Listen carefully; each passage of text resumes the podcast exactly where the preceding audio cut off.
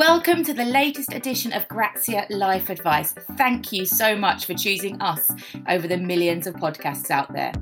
I'm Rhiannon. Let's meet our latest woman worth listening to. Hello, I'm Emma Gannon. I'm a podcaster, author, and now a novelist, and I'm here on Grazia's Life Advice. Multi-hyphen queen Emma Gannon is a best-selling author and host of the Control, Out Delete podcast. Earlier this year, she sparked conversation around women's choice to be child-free when she released her first novel, Olive. She's recently published Sabotage, a manual to help you stop ruining your own chances of succeeding. She's a busy, busy woman, but luckily she found time to speak to us today. Coming up, how hard it can be to stop comparing yourself with others' successes. This one particular person in this industry who I compare myself to, like every day, every day I'm like, oh, another day where I'm not as good as this person. We all are so unique and we are all doing things our own way. And even if we did something very similar, we cannot be the same as someone else. Emma's observation on lockdown life, how weird it is on video calls to constantly be virtually welcomed into other people's houses. I don't live in a Pinterest world. My flat is not come and take some photos for ideal home. It's like we live here, we, you know, it's cozy, we like it. For me, that's been a weird trigger of just, oh, why don't I have a kitchen island? And later, we'll get into one of the things Emma is best known for, the side hustle. We're living in a time where a lot of jobs are quite meaningless. It's emails back and forth, or it's something that, you know, is just very mechanical that doesn't really have any meaning attached to it.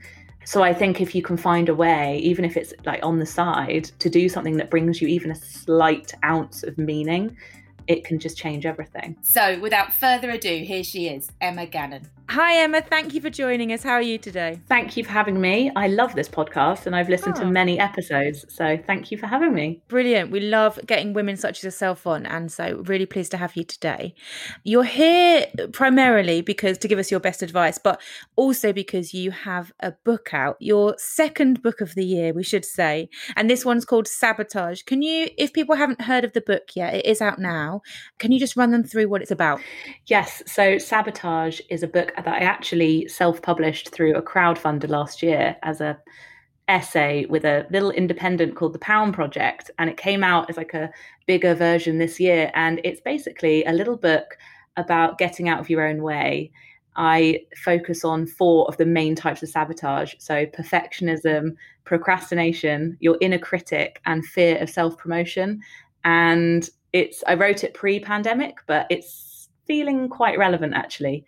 In a world that is sabotaging us with all sorts of external problems, it's basically a book about how to not add to the pile and just be your own friend, really. Fantastic. And what made you decide to write that? Because obviously you're big on the social media scene, you speak to a lot of people. Was it something that you felt there was a need to talk about? Yeah, it was definitely a combination of those things. It was meeting people on my book tours and discussing the tools and the podcasts and the workshops and the online courses that are all available to all of us. We live in such a kind of great digital world in many respects where information is free and out there and we can launch the side hustle and do all the things. But, you know, underneath all of those things that we have access to, there was still something getting in the way. And that is normally confidence or the inner critic or comparison or feeling like we're just not worth it or imposter syndrome.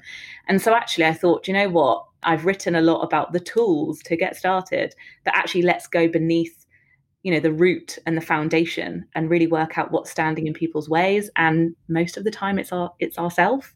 So yeah, it's not about, you know, self-criticism or, you know, blaming ourselves. It's actually quite a positive, warm book that is saying, let's just be kinder and realize that we're just in self-defense mode a lot of the time. We're actually trying to protect ourselves a lot. So let's kind of reframe the issue at hand. The other thing is, yes, it's very much personal because I realized that as I got more quote unquote successful, my imposter syndrome grew. Really? Yeah. And I started doubting myself so much more than I did when I was in my 20s, even though I had like concrete evidence that I had kind of done some stuff that I should be happy about. So it was a combination of those. Do you think it's a female problem? Are you speaking mostly to a female audience? There is a chapter on how we can sabotage ourselves by wanting to just be smaller and be quieter and be likable.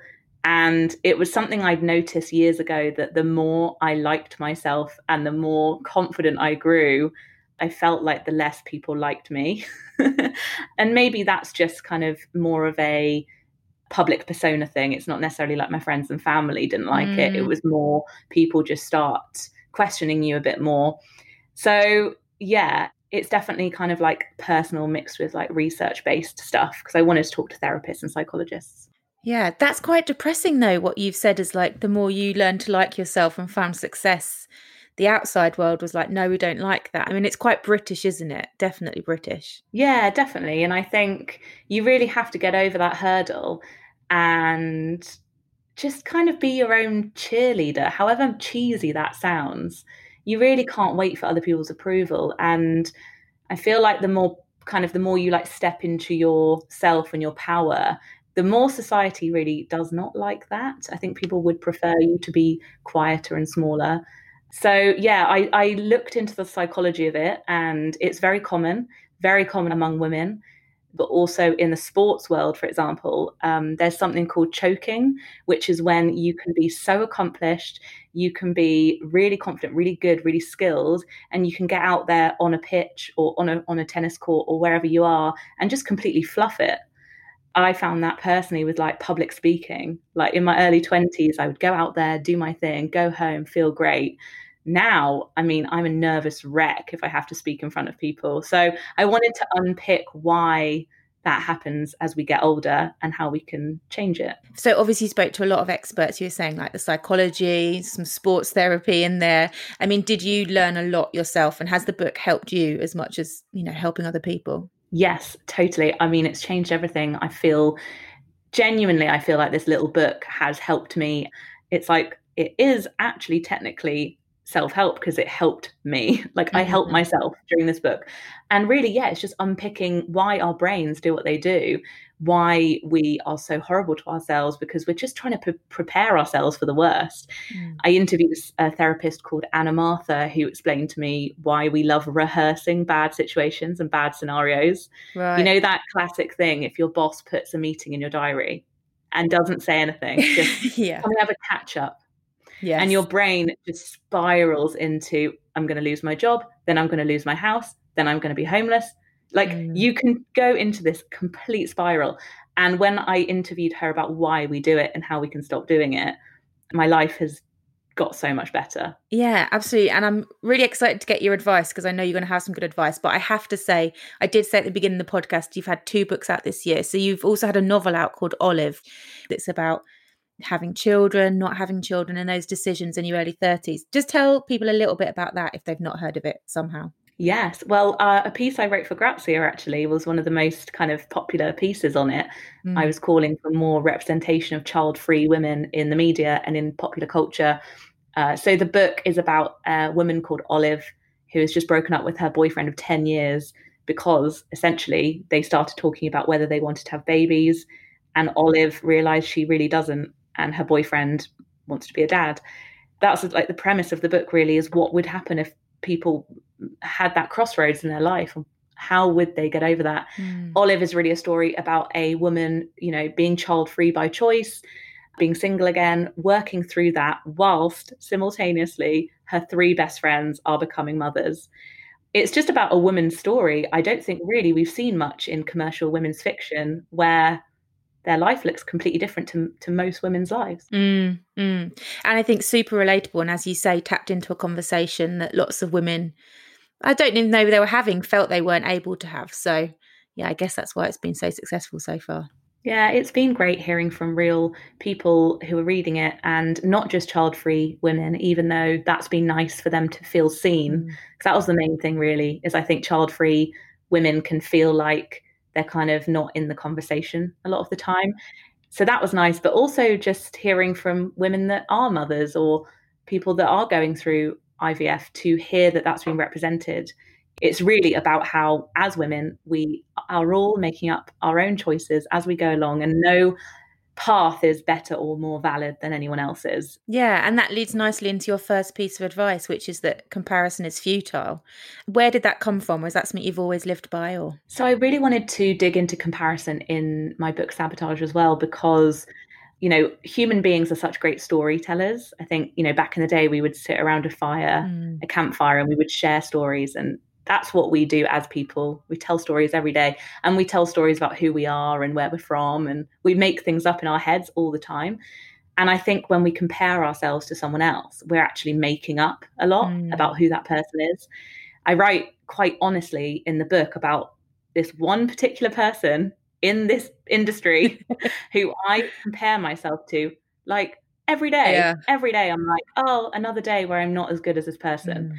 You know, I've got a handle on it now, but through the work I've done with some of the therapists, which is, A, you don't really know anything about that person's life. It's so classic that we think we attribute a number or a platform or money to success, when actually we don't know what's going on behind the scenes. And I know this sounds really cliche, but we all are so unique, and we are all doing things our own way. And even if we did something very similar, we cannot be the same as someone else. And I just wanted to kind of, hammer that home in the book, really, that our starting point, our end point is always going to be so different. And it's kind of just what we do in the middle that matters. And you're going to be ahead in, like, those traditional terms, or behind at certain points, but it's really not a race.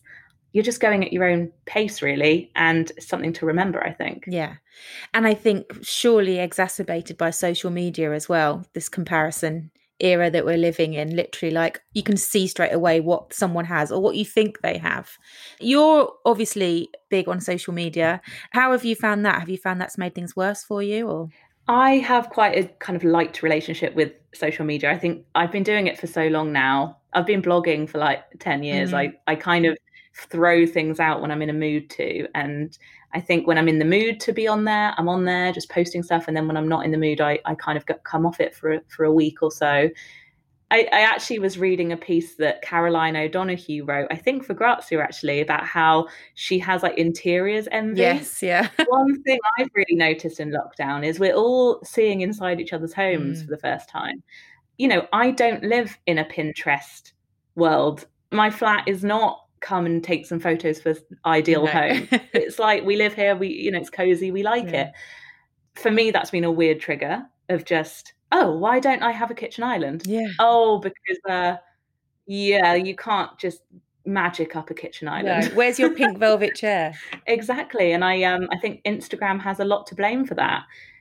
You know, the millennial pink living room. Absolutely. Emma, tell us your second piece of advice. My second piece is about following your gut and basically realising that most of the time you actually already know the answer. Actually, deep down, I think we don't give ourselves enough credit for knowing what we're supposed to be doing. You know, for example, I've been working with a life coach recently. Life coaches and therapists are actually just amazingly trained and worth the money in questioning and prodding and guiding. You know, no one else actually has the answers. All it is someone kind of giving you the space to answer the questions yourself. I think I would always just say, and especially if you're, you know, younger in a role where you're being kind of told what to do all the time, obviously, you know, do the work, but question things, you know. If you have a gut feeling that something isn't right, you should definitely not ignore it. No. Do you, obviously, we do follow our gut, but then we do also like to air our thoughts, as you said. I mean, who do you turn to for advice? Is it a group of friends? Is it WhatsApp? Is it Instagram? Where do you go for advice? I think it's really important to have a very small group around you who basically aren't like yes people. You know, I'm really lucky to have like my sister and my partner and, you know, some of the colleagues that I work with who just really tell me the truth. Right, yeah. I just think that's so important because a lot of people kind of, if they just go along with what you think all the time, I think you need a bit of pushback so that you can figure out if you're going to fight for the idea or if actually the idea is just a bit crap. Are there moments you look back on your younger self and you think, oh, I could have cut out 4 or 5 years of stress or, you know, big issues if I just followed my gut rather than listening to other people? I mean, there's probably loads of examples, but I do follow my gut a lot. Yeah. And you know, I remembered just before I was going to go freelance, actually, the amount of people that said, don't do it. It's going to be really bad. It's going to be insecure. You don't know where your paycheck's going to come from. You're going to be, you know, 2 months in and wanting a job again. And these are people that are trying to be kind and they're trying to be nice. But I knew in my gut I was ready and I was going to give it a go. So sometimes people won't believe in you and you kind of have to just follow that thing inside that is saying you can make it work, I think. Which does lead into your third piece of advice, which I love. And we have had some people say similar things before, but it's so important. It's just get started. Yeah. And it sounds simple. Yeah, it is simple. I think we're in this culture now where we are looking at things that have been crafted and perfected and then put online. And we're thinking, okay, well, I need to, if I'm going to start a podcast or if I'm going to start a YouTube channel or if I'm going to write a book, it has to be perfect. And I think if you compare yourself to someone who has done something over a period of time, your kind of barriers to entry are there. I think this one really just comes down to realizing that your first thing that you ever do is just probably going to be quite bad. Yeah. I think back to my first ever podcast episode. Terrible. Sounds like we're in a tin can. Yeah. It's just awful, but I won't ever remove it or take it down because I'm really proud of the evolution. You know, it's gone from tin cans to a lovely velvety studio. Well, it did before COVID. You know, the point is that things grow steadily and slowly and you don't get the perfection overnight. That's so true. I mean, it's all we see now is kind of like these perfect made things. And podcasting especially, I think, is interesting, isn't it? Because for a while it was such a great medium that anyone could get involved in. You know, you kind of just needed a laptop really. And it does feel like it's got so much more professional now, and that there are barriers to entry even in podcasting now. And that is hard, I think, for people. I think so. But I also think that the content kind of wins over anything. Like if you had microphones that were like £1,000 each, but the idea and the content had no soul or authenticity or meaning, then I would pick the Skype conversation over that. I guess that comes back to what you were saying as well about perfectionism being a way of sabotaging yourself. Is that what it's about? Like not always thinking it has to be perfect and just giving it a go. Yeah, definitely. I mean, I think you want to beat your expectations rather than feel like you're failing all the time. I mean, even on a smaller scale, like when I'm writing my books, if I sat down and went, right, Emma, you're going to write 10,000 brilliant words today. I mean, yeah. I would not even start. I would be crippled by that. When actually I do the Pomodoro thing where you put 25 minutes on the clock and you write, 200 words will do.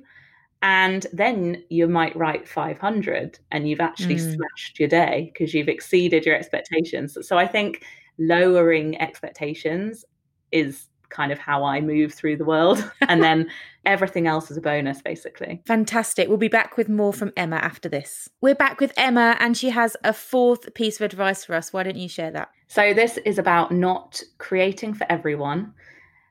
Right now, we're definitely in like influencer culture where people are, you know, growing their followers and maxing out, you know, visibility, which is fine. But I guess this life advice kind of goes against that a little bit. I think if you try and be everything to everyone, you end up being nothing to no one. Yeah. I'm really a big fan of not really necessarily wanting to reach all of the people, but reaching the right people. And I don't mean that in terms of like a certain type of person, like the people that subscribe to my newsletter, for example, are like all over the world, all different types of people, but they're people that want to be there. And I'm much happier with having a smaller community than trying to reach millions. So I think really I'm talking about growing community rather than growing followers. Right.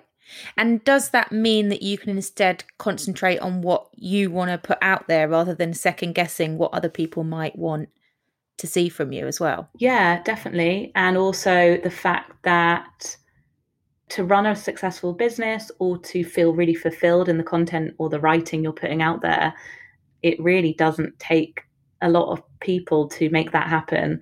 I have a friend actually who runs a really successful business, and she has about 300 followers, but they're like 300 people that engage with her every day and kind of are clients of hers. That's amazing. Like 300 people is a lot of people.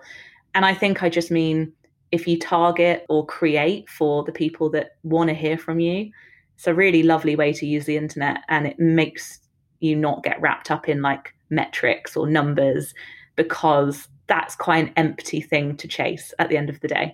Is that something you get asked a lot? Do you get constantly asked, how do I grow my followers? What should I do? Sometimes, yes. And I kind of think that's almost the very kind of opposite thing to concentrate on. That kind of comes afterwards, or at least along the way. And quite gradually, I think. Mm.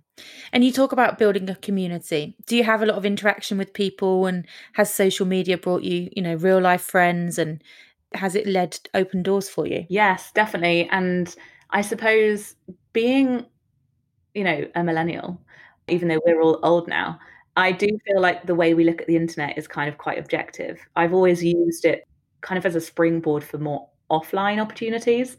And I know it's all changing now because we can't travel or meet up or go to the pub or anything. But I've always thought, how can this kind of highlight or add to my life rather than take? So yeah, it's definitely given me friends, really amazing opportunities to travel. You know, I've found out what events are going on or book clubs or things I want to get involved in. So it's, yeah, I kind of treat it just as a springboard to further and enhance my overall life. Can I ask you your fifth piece of advice? I'm really interested to know what you mean by this. It's forget passion, but stay curious. Can you explain that? Yeah, this is actually inspired by Liz Gilbert, who wrote Big Magic. She talks a lot about this, about how finding your passion is actually quite intense. You know, when you kind of are like a graduate or you've just left school and people say, you must find your passion. And you think, oh my God, I don't have one. What's wrong with me? Yeah. So I think shouting at people that they need a passion is like so off-putting. And she says that if you follow your curiosity, you will live quite a happy creative life because you're just kind of following breadcrumbs instead of having to discover your like purpose in life. So for me, that's kind of the reason all my books come into fruition. I start with a tiny little seed and I follow that seed and I Google it and I watch TED Talks and I go down rabbit holes and I talk about it in the pub with friends, and it leads to an idea, basically. Do you feel like you have a passion now, you know, the stage you're at in your career? You know, if someone said, what's your passion? Do you feel like you'd have an answer for them? That's such a good question, because that just takes me back to like a job interview from like 5 years ago when they're like, tell me your passion. And you're just there going, whatever I say is going to sound so cringe and cheesy. I guess at the end of the day, most people have a similar passion, I think, which is to feel like they are doing something that has meaning. We're living in a time where a lot of jobs are quite meaningless. It's emails back and forth, or it's something that, you know, is just very mechanical that doesn't really have any meaning attached to it. So people, you know, become depressed and they feel like they don't have a purpose. So I think if you can find a way, even if it's like on the side, to do something that brings you even a slight ounce of meaning, it can just change everything. Yeah. And obviously you're writing these kind of books. You said you gained inspiration from Liz Gilbert. Who do you turn to? Are you a great reader of these kind of books? And who have you enjoyed over the years? Yes, and I've definitely been turning to these sorts of books during lockdown. I think we've all, you know, gone inside a little bit more and been like, okay, if I can't go to the cinema and I can't like go and drink loads of pints in the pub and I can't go and get a massage, what am I going to do to make myself feel better? And for me, it was like just walking through parks, listening to audiobooks, people like Martha Beck, who I absolutely love, who, if you haven't heard of her, people listening, she is Oprah Winfrey's life coach. So yeah, I'm very much into like spiritual, self-helpy stuff. And, you know, some of it's quite American and quite like take it with a pinch of salt, but it somehow goes in and you can sort of take the bits you want to take from it. No, I think she's a great one. And we should just say that siren was outside your house, wasn't it? We're just, because we're both in our bedrooms in London, just recording. So yes, the work from home sirens. I apologise. Yeah, you'll probably hear my son clattering through the door any second as well. So we'll have that to add to. Let's move on to your sixth piece of advice. The sixth piece of advice is about investing in yourself. And I do think this one's quite relevant to now.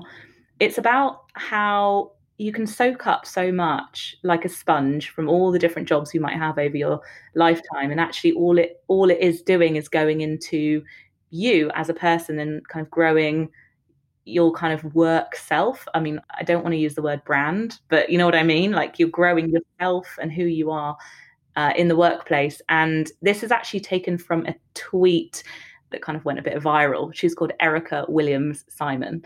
And she said, the best career advice that I can give is don't ever attach yourself to a person, a place, a company, or an organization. Attach yourself to a mission, a calling, a purpose only.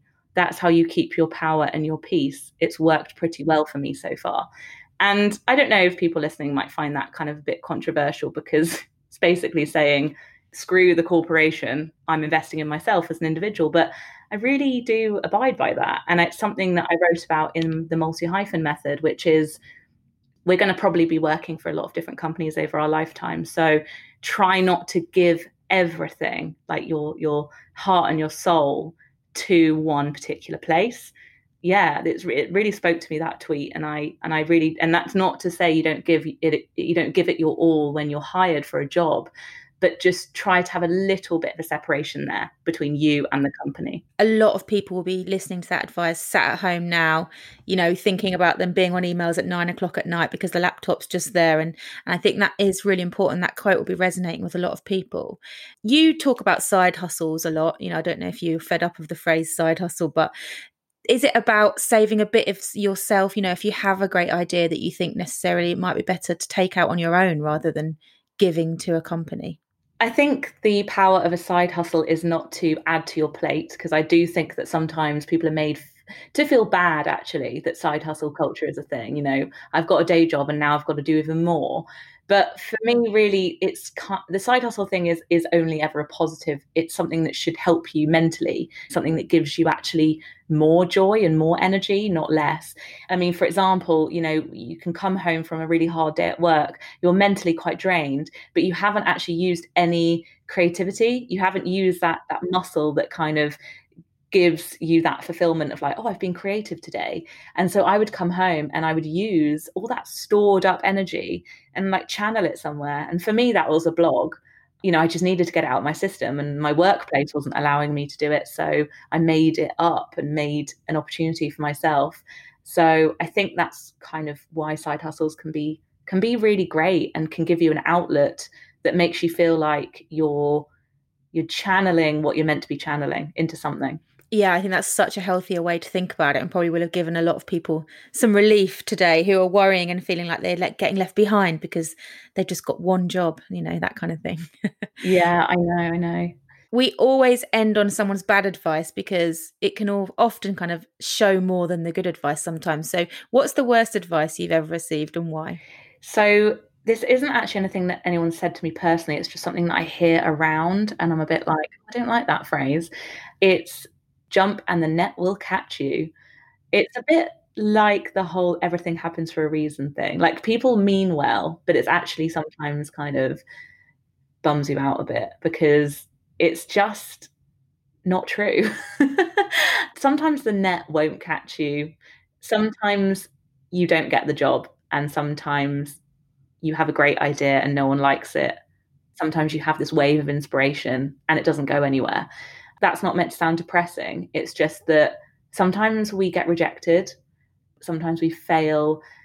And even though no one else might see it, I mean, there's lots of things that I've been rejected for that no one will ever know about. They only see the shiny things.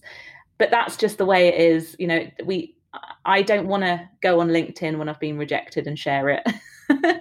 Maybe we do need to share those things more, but it's kind of human nature to keep that to yourself sometimes because it can still hurt. So sometimes you'll jump and you'll fall on your face and you'll be fine. Do you know what? I think that's really important, because I think as well, this whole idea that it all happens for a reason, and if it's good enough, it all, you know, the cream always rises to the top. If you get rejected, you sometimes feel like it's justified. And sometimes it's not justified. Sometimes it's just scenarios or, you know, different things were happening in a workplace or they were looking for something else. And I think it's nice to think that sometimes you fail and actually, you know, it's definitely not your fault. Yeah, I think sometimes we need to remind ourselves that you could have done the most amazing, best job on something. You know, for example, say it's like a book proposal and it gets rejected. Maybe on that day, actually, you caught people on a really bad day and they said no for no other reason than it just wasn't the day that they were going to say yes to something. It's not justifying that like everything you do is always amazing and it's everyone else's problem. But a lot of the time, it isn't anything to do with us. And maybe we don't have to sit at home overanalyzing why we're awful because something didn't happen. Maybe it just didn't happen. Like no explanation needed. I think that's a great note to end on. Thank you so much for joining us, Emma. Your book, Sabotage, is out now. Thank you so much for having me. Such a great chat with Emma. She is so wise. Thank you for being with us as ever. And if you're not already subscribed, do that now so you get new episodes automatically. Otherwise, you're missing out, I promise. Coming soon in the series, we'll meet no holds barred comedian and author, Grace Campbell. I made a conscious decision a few years ago to not work with men unless I had to, unless I was basically being made to, because not all men, hashtag not all men, but a lot of the men I've worked with in like comedy and TV and this world have gone out of their way to make me feel uncomfortable and have gone out of their way to make me feel like shit and make me feel like I don't belong wherever I am. So join us every Friday when we release new episodes and tell your friends. They'll be glad you did. See you soon.